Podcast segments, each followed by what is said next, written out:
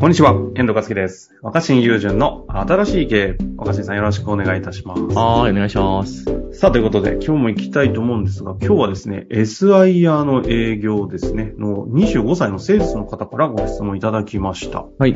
行きたいと思います。はい。えー若新さんいつも楽しく拝聴させていただいております。25歳新卒で大手 SIR に入社。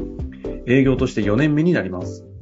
私の悩みは、なんとなく社会人になって何もスキルがつかないまま立ってしまっていることです。かといって正直土日に自ら勉強しようという高い志もございません。業務内容は全く興味が持てません。はい。今後ますます終身雇用の時代でなくなることに不安はあります。うん。昔ながらの企業でパワハラもなく、業務もハードではありません。うん。また給料も悪くないため、転職しようという動機も起こらないまま、このままずるずると月日が経っていき、いつか奈落に落ちるのではないかと不安があります。いいね。でも。い いいねなんですね。や、まあ、奈落に落ちるのがいいなわけじゃないけど、うん給料たくさん、仕事も楽ちん、最高じゃないですか、そんな。えー話がまとまらず恐縮ですが、このような不安を取り除くにはどうすればよいでしょうかということですね。これは若新さんしか答えれなそうな、ありがたい質問いただきましたが、あの SIR って意外と業界知らない方もいたりするかなと思ったりするんですけど、若新さん、お結構お詳しいんじゃないですか？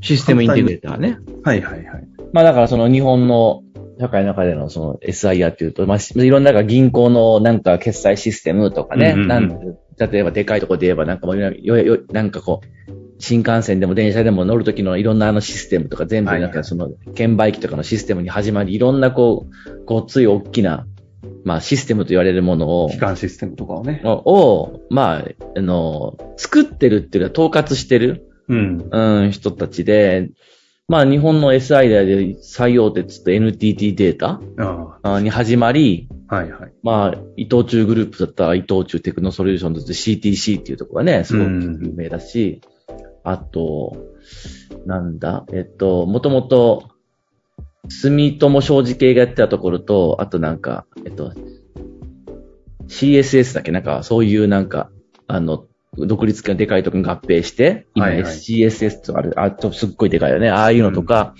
伊藤忠グループ、あとその、新日鉄系がやってるところとか、この間のあれもじゃないですか、事件になった。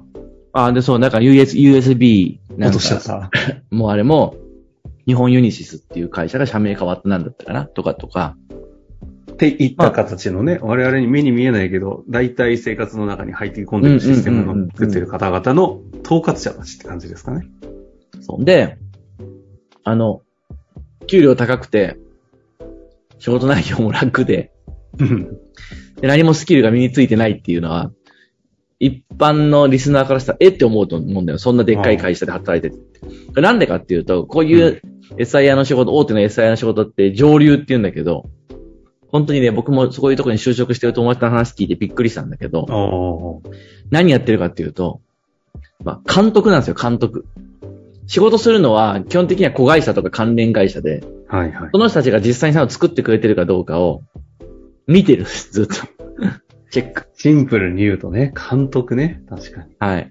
監督する仕事。だから、ね、このままやっててもスキルが身につかないんじゃないかって不安になるわけ。あ自分が実際にシステム作ったりとかしてるあ。手わけじゃないから。動かしたりしてるわけじゃないですないし、営業っていう、営業っていうのも、まあだから、じゃあこの予算配分をこうしてこうしてって言って、で、あの、もうものすごいでっかい予算を銀行とか、そういうとことかもらって、うんじゃあ、えこれをちょっとこういう会社に配分しましょう、みたいな話とかで、もう調整してるわけよ、ずっと。はいはいはい。だから自分が、まあこのままいければいいけど、もし世の中変化して、そういう仕事が淘汰されてったら、自分はもしここ仕事辞めるとしたら、他にどんな仕事、職業につけるんだろうかと。つけるんだろうかと。確かうに。ん、うん。っていうのは不安になるんだろうね。うん実際にだってこう資料とか持ってバンバンピンポンピンポンして営業してるわけでもないし、うん、うん。システムを自分で組めるわけでもないと。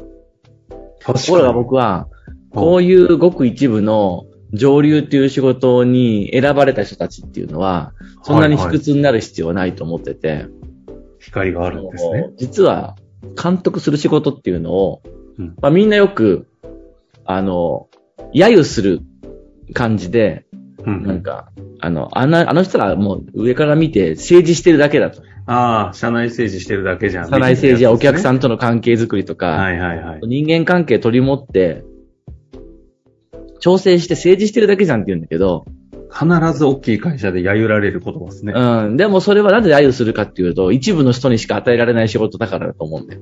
で、僕はむしろ、そういった、大きな仕事の間に、中、間に入って人間関係を司りながら政治するっていうことは、とても難しくて面白いっていうか大事な仕事だと思ってて、ほうほうほう。これを自信持って突き詰めればいいんじゃないかと思うんですよね。なるほどむしろ。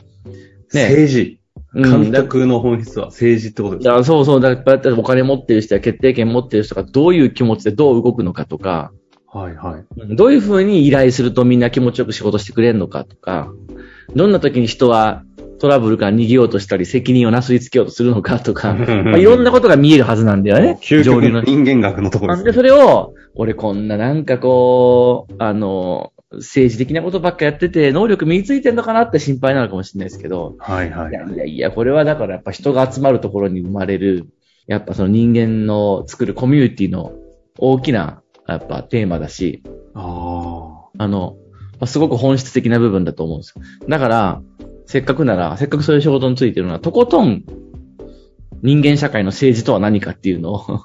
なるほど。学んで身につけたらいいと思います。確かにそれを学べる環境って逆になかなか手に入れられないですよね、普通。はい。そんなとこに。そう。金と、権限と、うん。ね、いろんな人間の思惑が渦巻いてるわけですよ。確かにそうですね。じゃあ、それで、それを、それはなんか社内政治とか人間関係みたいなことやって、もしその仕事なくなって転職するってなったらどうなるんだって話だけど、うんいややっぱりだから、ベンチャー企業とかが中堅ぐらいの規模になってでかくなってくると、逆にそういうことが必要で、確かに。取引、取引先とかお客さんにどうやって気持ちよく納得してもらうかとか、あそれこそが、あの、なんていうのかな。あーまあ、粘り強い組織を作るために必要な、まさにその、経営の一つだと思うんだよね。あ、確かに。いや、みんなそういうの軽視しすぎてて、その人がなこういうスキル持ってて、こういう技能を持ってて、こういうの作れてて、それはもちろん尊い素晴らしいことなんだけど、その積み上げだけでは僕は大きな物事って成り立たないと思ってるんですよ。そういう方々って因数分解して、この方の能力が何だって話すると、いや、特にってなっちゃうがゆえに、そうなんかこう批判の対象になるが。そう、まあ、ふわっとしてるからね。だけど、このふわっとしてるんだけど、なきゃ成り立たないっていう人間関係を司っていくっていう、つなぎ止めていく。これはすごく大事な仕事で、それに自信持ってやったらいいし、うんうんうん。まあだから実はその上流の仕事なんて見てるだけじゃないかって言われて揶揄されるんだけど、まあ本当に今のままそのまま残せばいいかどうかは俺もわからない疑問だけど、大切なことだと思う。だからそれを、その卑屈にならず、俺中身なんもねえじゃんと思わず、むしろその、組織的な政治っていうものをとことんに10年、20年かけてうん。突突き詰めたらいいんじゃないですか？まあ結果的に、いわゆるなんだ、人心掌握とか、そういった采配力みたいなものは、確かにうんまあまあまあまあ、なんかね、まあ根回、根回しとかで。根回しとかね。でよくそういうのさ、あいつ根回しばっかりじゃんとか、根回してるだけじゃんとか、社内政治にばっかり精を出してっていうか、いやいや、めちゃくちゃ大事だから。もう街づくりとかするときも、街づくりのプランも大事だけど、それ根回しとか政治っていうのは、ものすごいね、あの、その物事の、やっぱりその、えー成功か失敗かを分ける。そういうことができない人が、プランだけ持ってきて正論でこれこうすべきだとかって言って、田舎の街にぶち込んで、ボロボロになることなんて、よくある話なんで。そっか。はい。なるほどね。いや、でもそういう意味で言うとなんかね、なんかオズボーン教授の何年後に亡くなる仕事とかでリストされ、リスト化され、ね、されてなんかいろいろ焦ったりしますけど、まさにこの、この仕事を突き詰めていくと、政治ということに入っていくんであれば、絶対に代官されない仕事ですもんね。いや、そうだよ。根回しとか、社内政治なんて、はいはいはい、はい。に。はうん、うん、大体できないでしょ。うん、うん、いや、だからなんか、機械とか AI にとって変わられる仕事ってなんだとかみんな、なんかそういうしょうもない議論してるけど、うん。うん、いうん、うんですね。やでもまあ一番、そういうものに、に替えが利かないのは、根回しとか、うん。社内政治なんじゃないですか。確かに人が本当に最後までやる仕事ってそういうとこだと思うと、この方の仕事はそういう意味じゃね、むちゃくちゃ今後生き残れる仕事じゃないかという観点に見えてきましたね。うん。まあ、ということで、SIR の仕事、本質は監督、それは政治であるというところをね、いろいろんなところにも通ずる話だと思いますので、ぜひ何か視点として活かしていただきたいなと思います。若新さん、ありがとうございました。はい。本日の番組はいかがでしたか？番組では若新雄純への質問を受け付けております。ウェブ検索で若新雄純と入力し、検索結果に出てくるオフィシャルサイト若新ワールドにアクセス。その中のポッドキャストのバナーから質問ホームにご入力ください。